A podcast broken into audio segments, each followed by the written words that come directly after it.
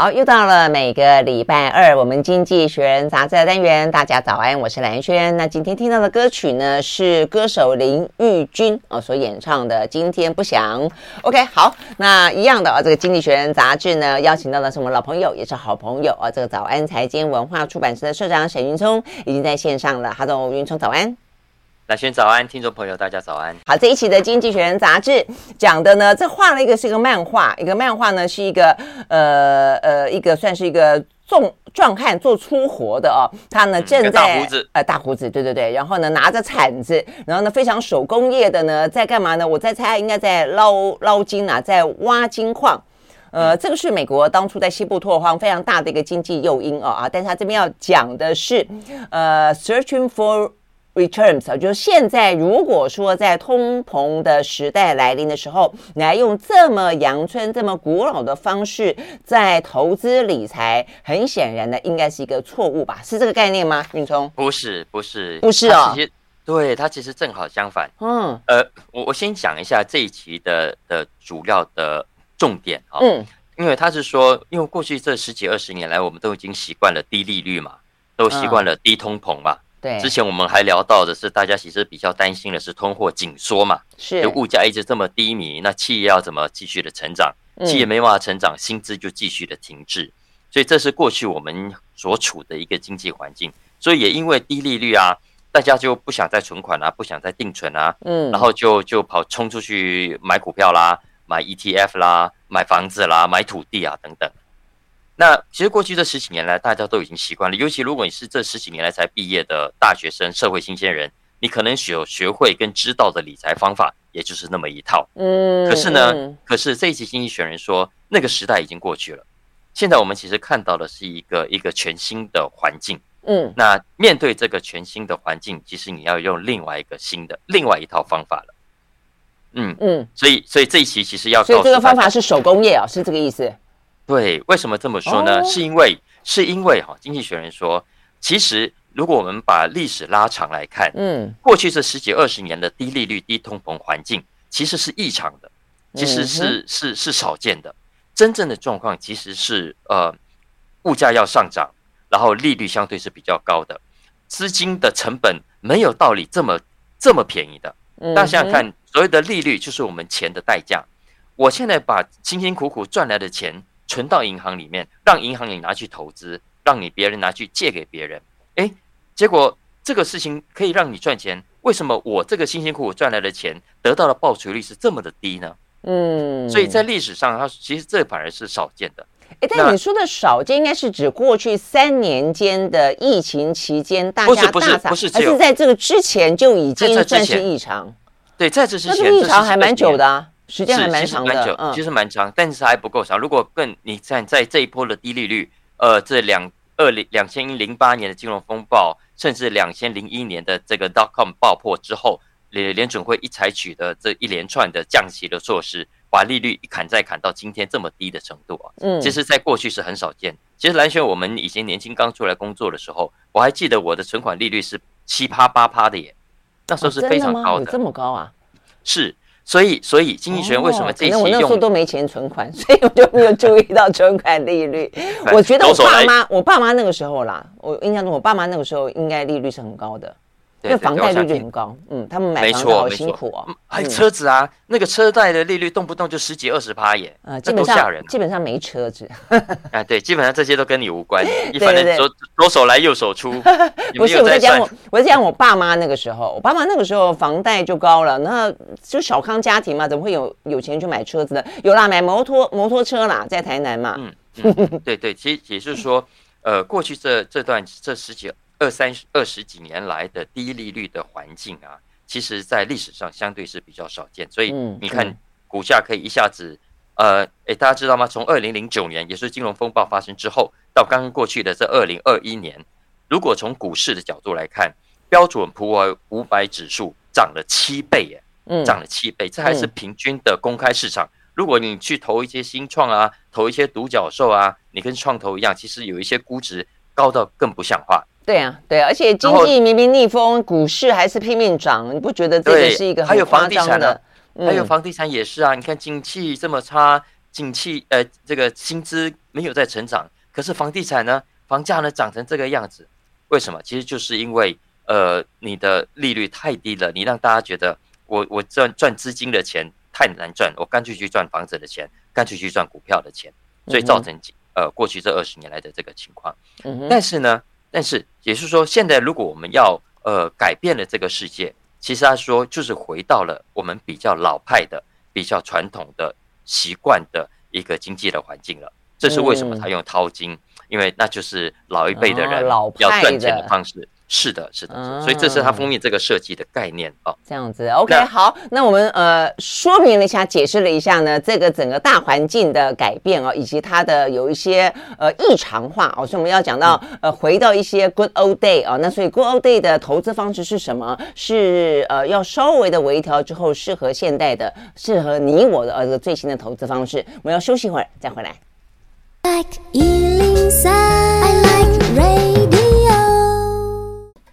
好，回到蓝轩时间，继续和沈云聪来聊这一期的《经济学人》杂志哦。所以我们刚刚聊到了，在这样一个通膨的时代里面呢，呃，跟这个呃这个呃男人做工的男人一样啊，这个用比较复古的方式、老派的方式呢来进行投资，是什么方式呢？嗯，我我先讲一下，因为经济学，我们现在大家都是说，哎呀。通膨，通膨啊！为什么？因为短期内你看疫情解封啦，然后拜登又撒这么多钱，所以资金很宽松啊。嗯，所以呃，这个说法跟这个理由其实有隐藏的一个假设，就是说，当这一波的热潮过去，当拜登发的红包大家发完之后，会不会这个通膨就舒缓、就改善、就解决？我们又要回到过去低通膨的时代呢？经济学人就说，基本上不会的啊。为什么？因为这一次通膨造成的原因，除了拜登大撒钱啊，各国扩大预算之外，其实还是有经济结构上的原因。嗯，呃，比方说我们现在人口成长这么的低，呃，也就是说未来的劳动力会更加的紧缩。嗯，所以未来劳动力紧缩，它一定会刺激薪资上涨。嗯，okay? 那再来未来的人口老化，需不需要被照顾？需要，所以政府的支出也会随着增加。所以这是经济结构上比较更长期让通货膨胀会持续的原因。嗯，所以这是为什么经济学人他特别要解释这一点。那这个其实也就隐藏着一个更长时间的高通膨以及高利率的时代。嗯，那在这种时代之下，就算说会稍微的回落，也不会再回到以前了啦，是这个意思，对不对？嗯嗯。所以呃，他这一期就帮大家整理出几个他认为。在未来这个新的时代，或者很像旧时代的新时代，嗯，呃，你要注意的几个新的法则啊。那他特别举出了三个，嗯，这三个其实我都觉得很有意思啊。第一个呢是他说啊，未来你的预期报酬率会比较高。嗯哼，有没有觉得很奇怪啊？不是通膨吗？然后现在不是股价、房价看起来也都不是很妙吗？为什么你反而说预期通预期的报酬率会比较高呢？其实主要是因为。其实我们现在很多人对投资都有一些基本的误解。经济学人说，过去这段时间，其实你不是报酬高，你看到的是价格高。嗯哼，价格高代表什么呢？代表其实你的购入成本是高的。哦，就是你买的也高，所以你赚的也高。那个时候你的报酬不见得高，但现在意思就是说，报酬就是中间的营收利润啦，是确定高的。就是你可以是，你就不要拿拿拿股票来说好了。你股价涨成这个样子，所以你要用比较高的价格去买到股票。可是如果买高价格，你如果也是用高价，你准备把它卖掉的，用高价卖，你当然你就赚了很多。但是如果你是要长期投资，你要赚的是股利，其实你赚你你反而是花比较高的成本去赚到一个普通的股利，所以你的本益比其实相对是比别人要高的。嗯，但是相反的，如果股价是向下修正的。而这个公司的基本体质是不错的，它的股利也相当的稳定，所以代表着你未来是可以用比较低的价格去买到一个比较好的投资的标的。嗯，所以这是他说的，为什么预期报酬率其实是反而会比较高的。哦，这个听起来很很很被鼓舞啊！是是？因为比方说房子其实也是啊，你看过去这段时间房子涨得这么凶。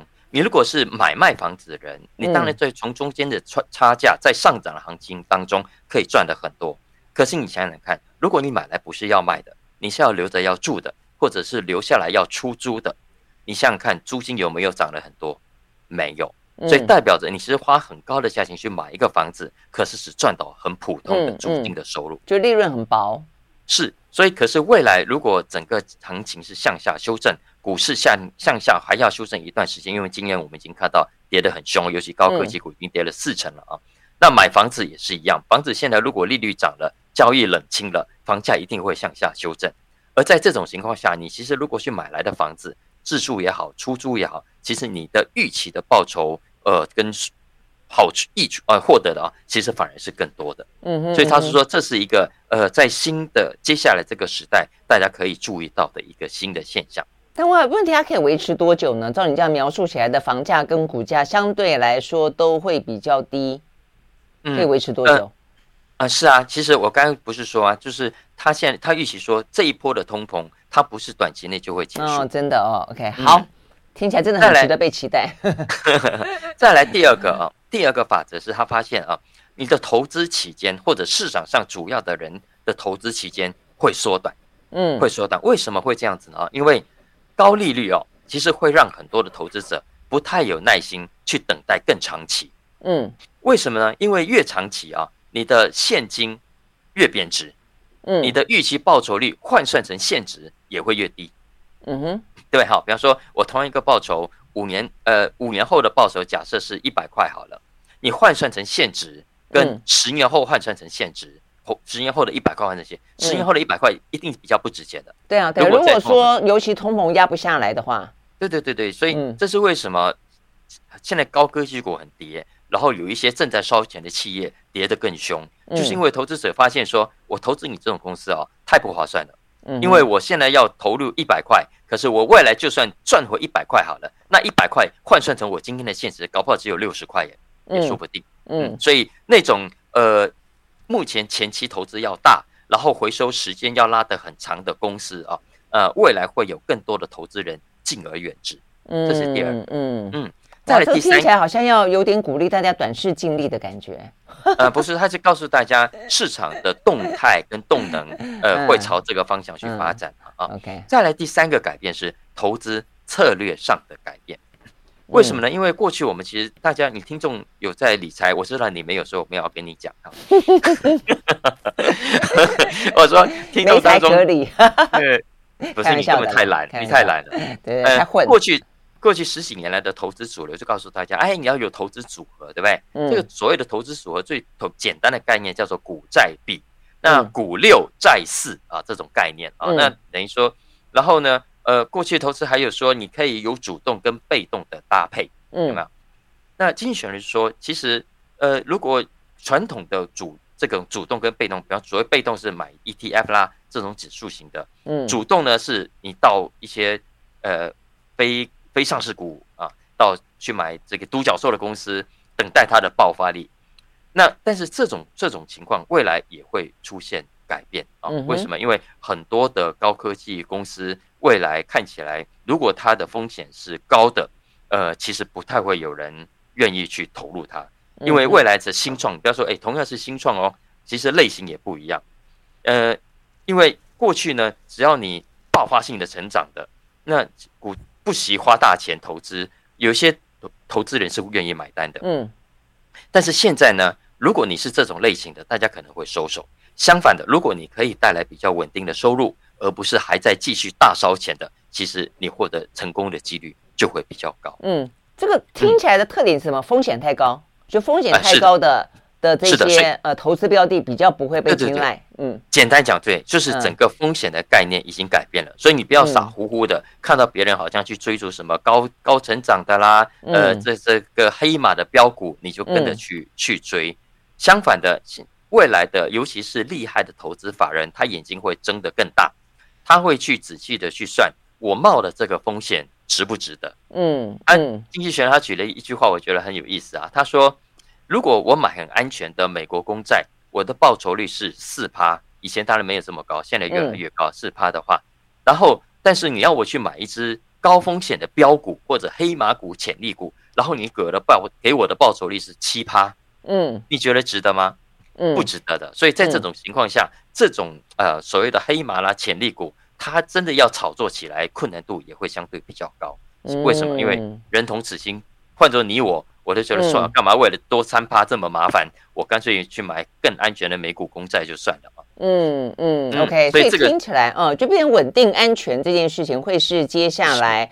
呃，而且它相对来说报酬并不低，它是可被实现的，是的，对不对？哈，所以某个程度来说的话，就不用去追逐这么的高风险、高成长的，而且呢，呃，整个平平均来说，你的报酬率还是会很不错的，而且在短期之内就可以看得到。好，但重点在于说，如果说你的薪资没涨呢？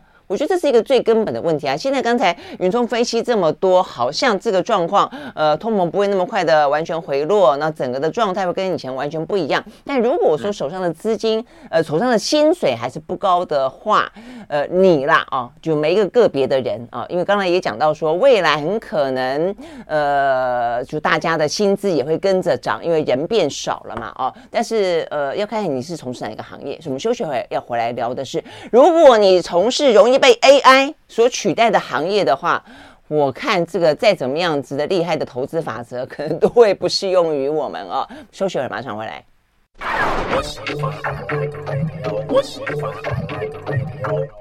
好，回到蓝轩时间，继续和沈云聪来聊这一期的《经济学人》杂志啊。OK，好，所以呢，这一件我们今天在聊的封面故事真的还蛮重要的啊，就是说，其实投资理财是很重要的啦啊，呃，否则你都是赚这些死薪水。蓝轩不是个好样板，因为我有个好同学，我刚才在跟云聪讲，我有个同学就是嗯，他对于呃赚钱很有兴趣。啊、哦，所以呢，我们就从大学毕业就开始，呃，给他一些钱，给他一些钱。然后呢，我们也是一个非常好的投资客啦。哦，我从来不问他投资报酬率，我从来不问。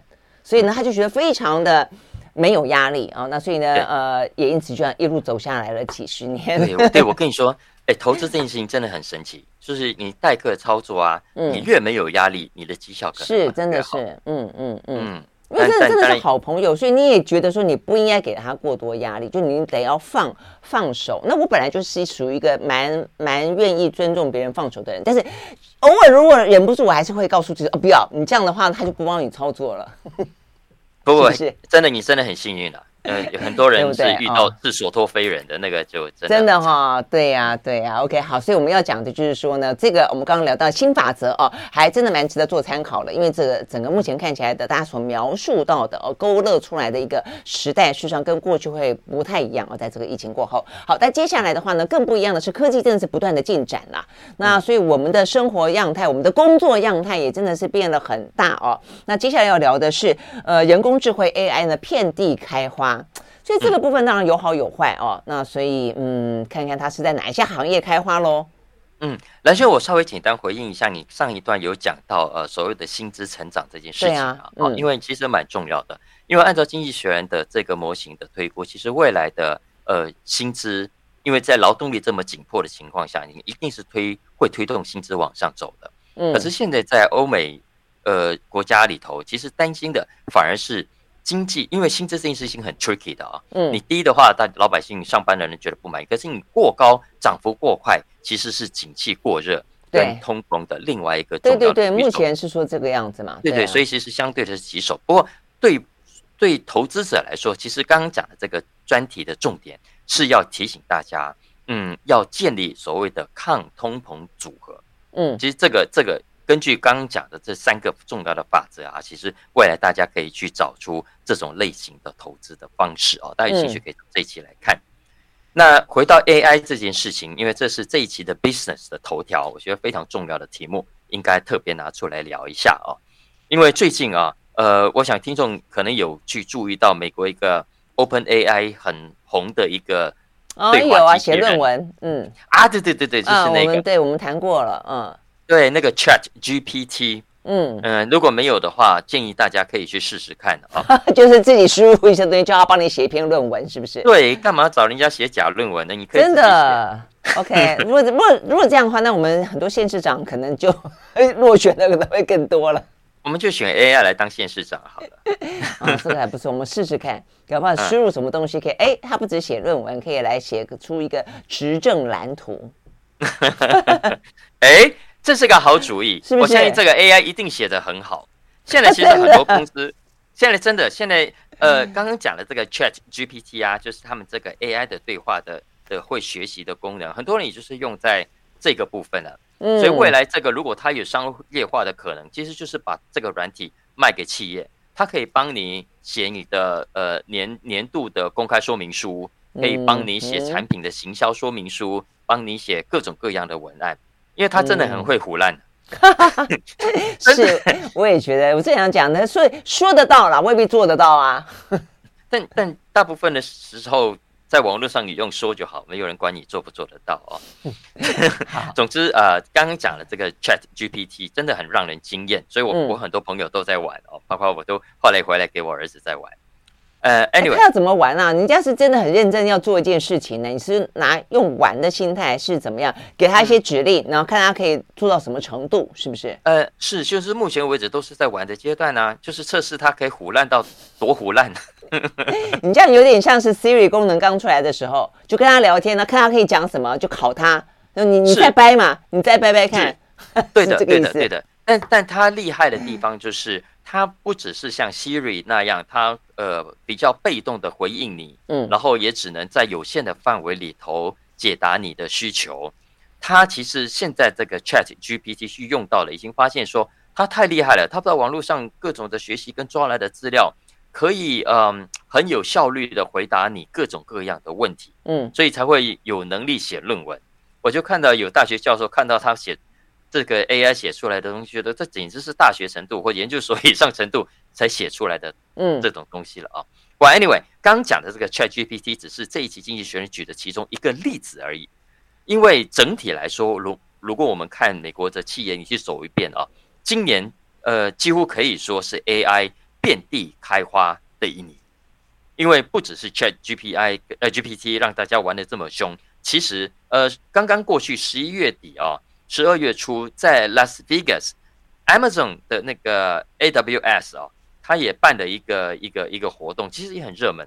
然后这个活动上最多人去、最多人讨论的都是跟 AI 有关的话题。嗯哼，经济学人引述麦肯锡的统计哦，麦肯锡是说今年哦。全球有一半的企业在他的调查里头，多多少少都已经在他的经营当中用到了 AI，嗯，用到了 AI，有些用在生产线上，有些用在运输上，有些是用在刚刚讲的各种文书处理等等啊。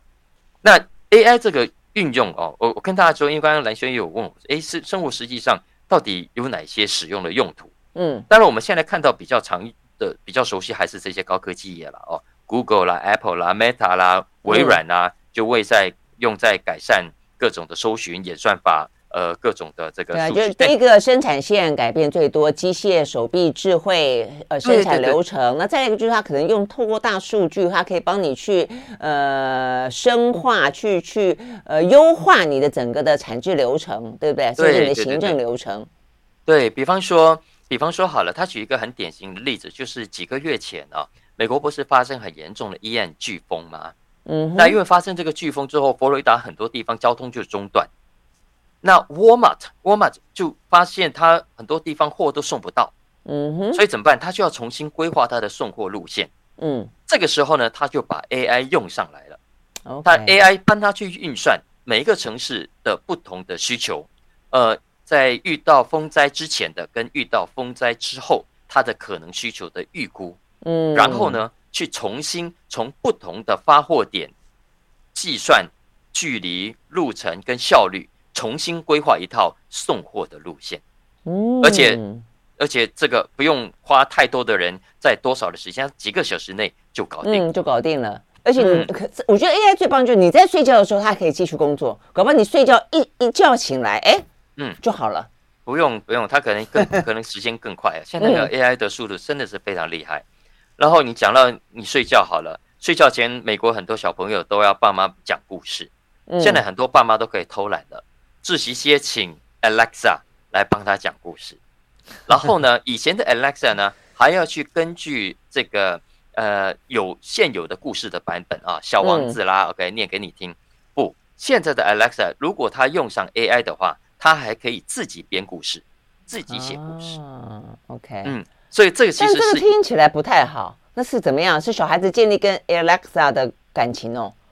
是呃，对啊。你说故事目的实际上拉近亲子之间的关系，不只是哄哄孩子睡觉嘛？啊，对啊，没错啊，没错。所以这这就是嗯，所以呃，整体来说，AI 未来要探讨的面向之一。对对，因为他刚讲，嗯，用途无限。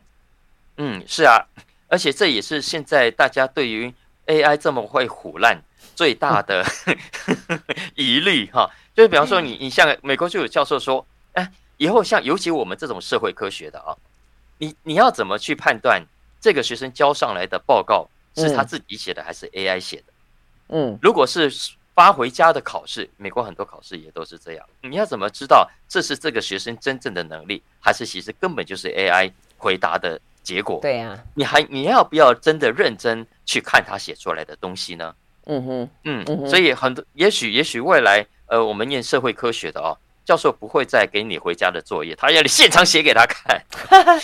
实际上，这也是我们上次我还记得我们第一次聊这个话题是在《科学人》杂志啦哦。那里面有一本、嗯、一篇非常棒的呃文章呢，我们跟李佳伟老师聊到，因为美国就是有一位教授，他是喂给了这个我们刚刚讲到的呃这个 Open AI、嗯、呃 G B，因为我永远记不住叫 GPT 嘛哈，OK。那一些指令，就他就呃产出了一篇文章，然后他就跟这个活生生的教授共同挂名呢，就送到了一个呢还蛮知名的国际期刊，结果过了，就过了。对，这个事情很有名。对对对，然后呢，所以呃意思，但他的结论就是说，其实论文当然很重要，但如果说当论文可以由 AI 来几乎呢百分之百的完成的时候，他认为包括学生，包括连教授在学术圈，可能都不要那么的单溺于啊，我这个文章，我这个呃教授啊，每年产出一篇文章登在国际期刊当中，因为如果可以找别人写的话，你这样的一个呃意义可能就没有来的相对那么大。你可能可以花更多的时间，呃，再做一些别的事情，而不要被这种形式化的论文给嗯给牵绊住了。我觉得这个想法是是好的啊。呃呃，撇开呃，就是纯粹为了交报告的论文不谈啊，嗯、如果是就实际的研究成果来说，呃，这些 AI 还是真的有具体的帮助的。就像现在有一些呃写写程式的。其实已经可以请 AI 来辅佐他，先帮他写一个出来，再让他自己来改。嗯嗯嗯。或者有一些是用他的翻译，然后呢，翻译出来如果不好的地方，自己再用来修改。嗯。所以它其实还是有它积极正面的功能的。嗯。但是经济学人其实提醒我们哦，你在训练这个 AI 的时候还是要谨慎，因为 AI 学习的不是只有技术啦，不是只有知识，事实上它还会反映、会回馈我们在人类真实世界上的人文面。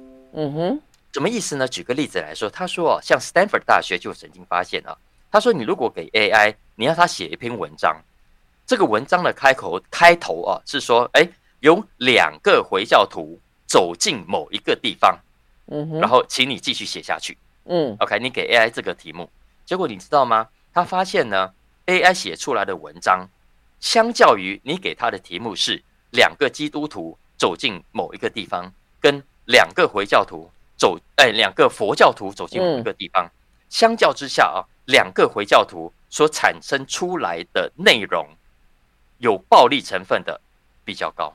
嗯嗯，就这是就大数据喂出来的数据，就你喂它什么数据，对对，对，对人类的偏见、人类的成见也会反映到 AI 上。是啊，所以这个其实是未来你在训练上，经纪人特别提醒了啊，大学未来。这个 AI 现在看起来已经遍地开花的情况底下啊，他会面临的状况。因为其实回头看，我刚才没有时间讲，带回去看。呃，他有给大家一些呃在财经上的数据啊，比方说呃现在的新创呃投入了多少，然后现在大企业现在很多大企业都在买 AI 的公司哦，嗯，因为他发现自己做不来，但是又有需要，所以呢，其实就直接用诟病了。包括我们刚刚讲沃尔玛啦、Amazon 这些，其实都都都是用买的很多的 AI。嗯嗯嗯，OK，好，所以我们现在在讲到有关于这个呃会不会被 AI 取代，我觉得当然是一个比较极端的惊悚的这个推论了哦。这未来的世界，我觉得不会回头的，就是我们要跟 AI 呃共同的一起工作，协同工作这件事情。那只在协同工作这件事情，如果说它已经会注定的进入到我们的生活跟我们的这个工作领域的话，刚刚云中特别讲到一点，就是呃什么样的大数据哦，它会产生出什么样的 AI 啊？那所以呢，这个 AI 怎么学？它会不会不断的去复制偏见，甚至呢？呃，去深化啊，这个所谓的旗舰，它到底对人类啊，这个更多的帮助居多，还是呢，还会衍生更多其他的问题？其实在这个时间点上啊，所有打算去投注 AI 资源的呃部分，都应该去思考这个问题就是了。OK，好，我们休息儿，回到现场。I like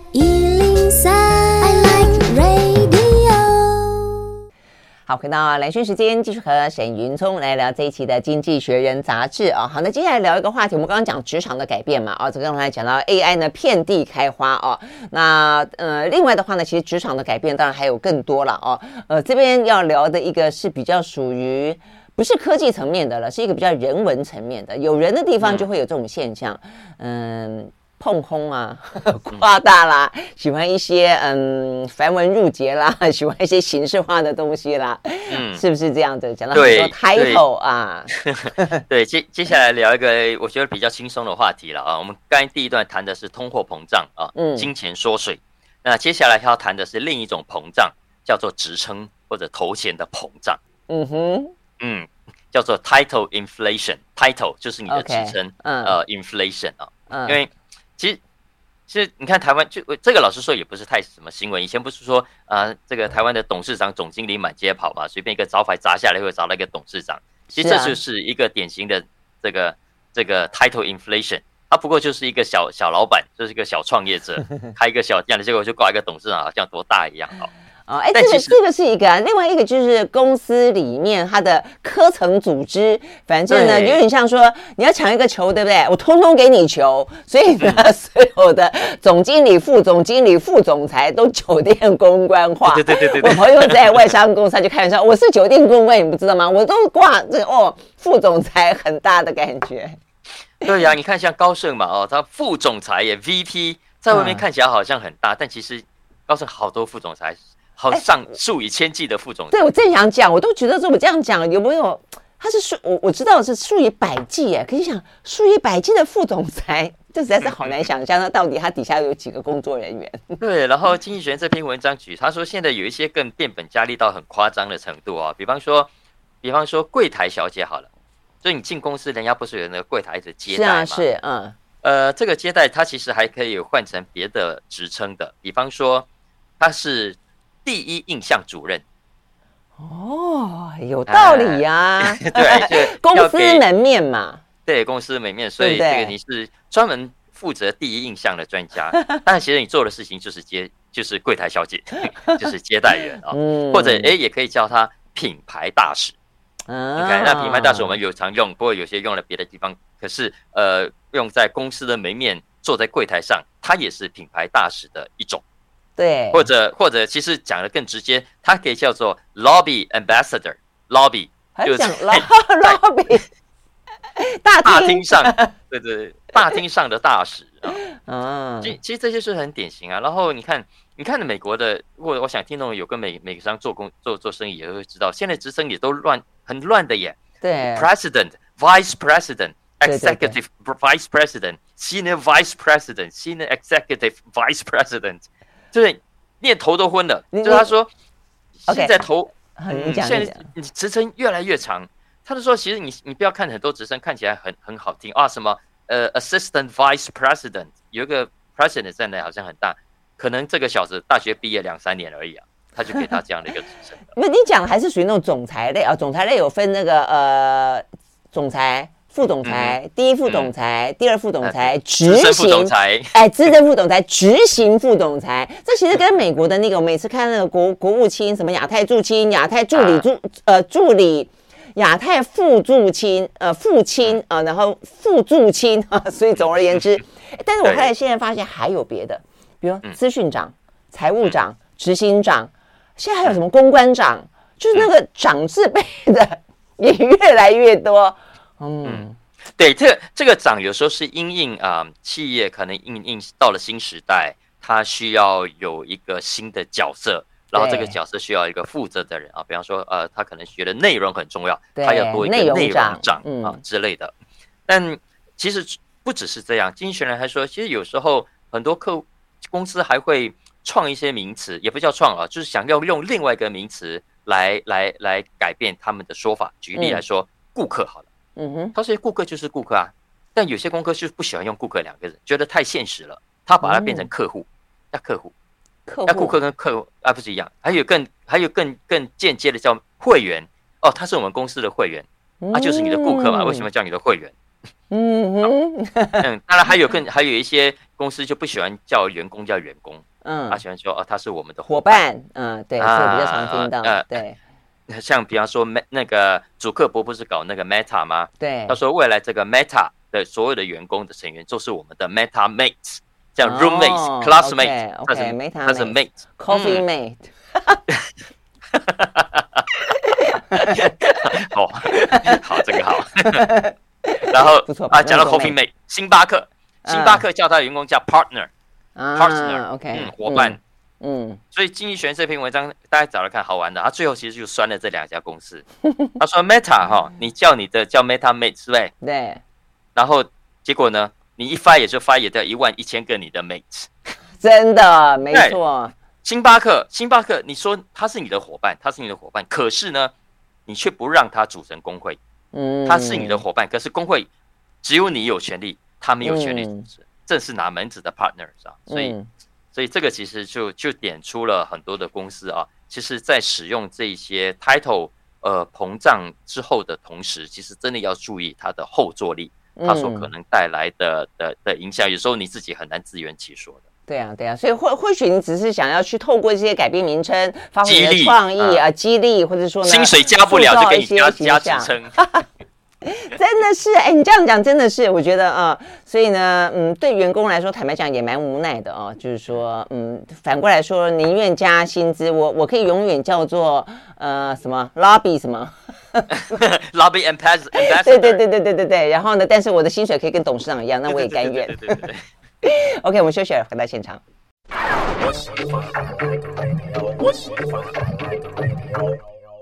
好，回到蓝轩时间，继续和小云聪来聊最后一个话题啊。那最后这个话题其实蛮重要的，我觉得当然也可以呃给台湾做参考了，因为这个话题讲到青少年的自杀率啊。我们呢呃过去的这几个月间，我们花了两次蛮长的时间啊来聊台湾啊，也是这个样子的。但是事实上，呃，国外的一些青少年的校园文化，我觉得好像来得更。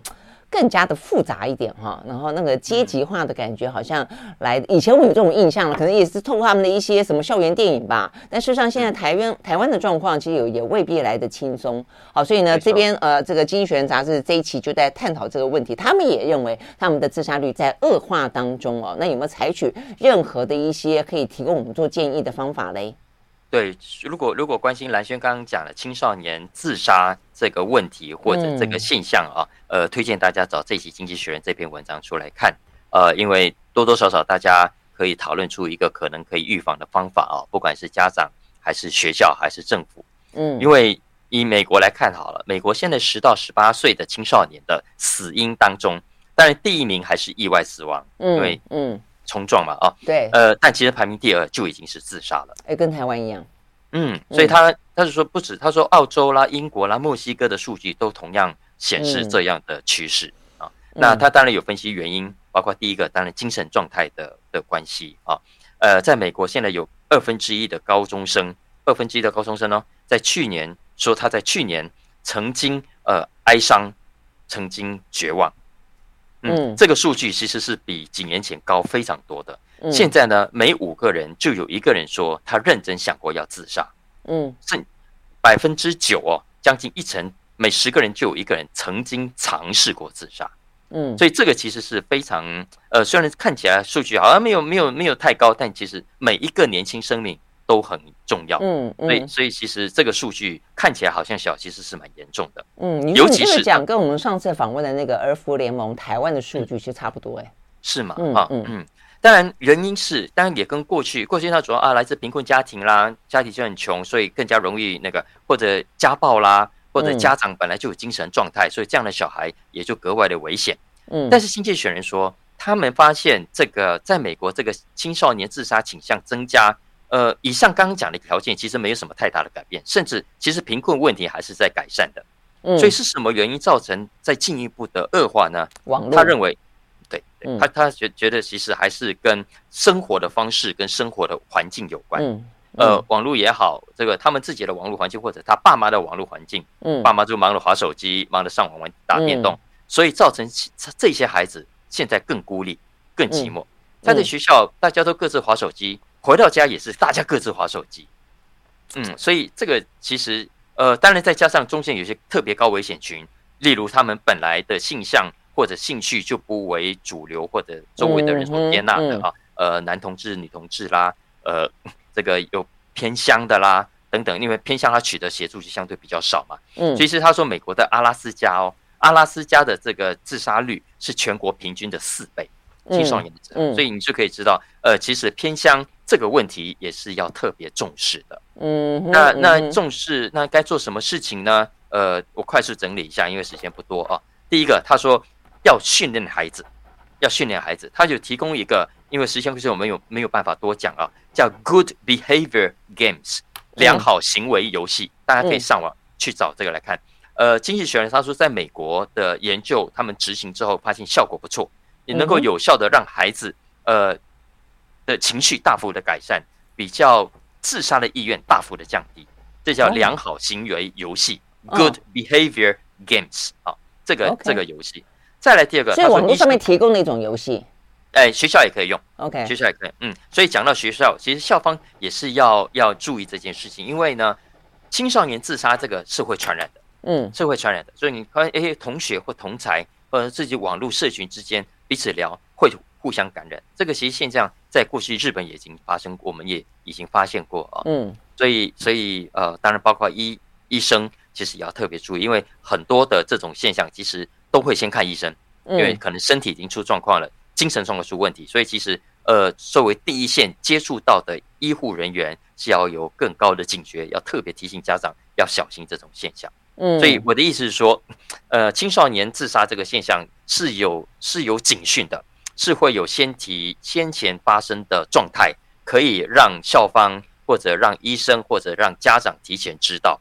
所以，所以稍微敏感一点，也许就能够避免多一场的悲剧发生。嗯嗯，对啊。那事实上，重点在于大人也得要有有更多的关心啊。所以刚才云聪也特别讲到，事实上，除了网络上的世界，网络的霸凌，因此导致青少年呃，可能他们的生活哦，这个呃样态同才的压力更大，容易倾向于这个要自残自杀之外，网络。就是因为大家都在用网络，因为大家都在看手机，所以人跟人之间的关系、亲子关系、师生关系就变得很疏离。所以呢，如果说父母亲也都没有时间去关心的话，呃，就把它丢给呃这个电脑，就把它丢给呃这个手机的话，其实呃问题可能会来得更大。我还我补充一个，我上个礼拜看到一个数据，呃，这个美国他们呢提供出来，在这个疫情期间，在疫情期间呢，呃，入学的这些青少年，呃，因为呃这些呃封。闭封呃，这封锁的关系，呃，这个等于是疏离的关系，所以他们其实在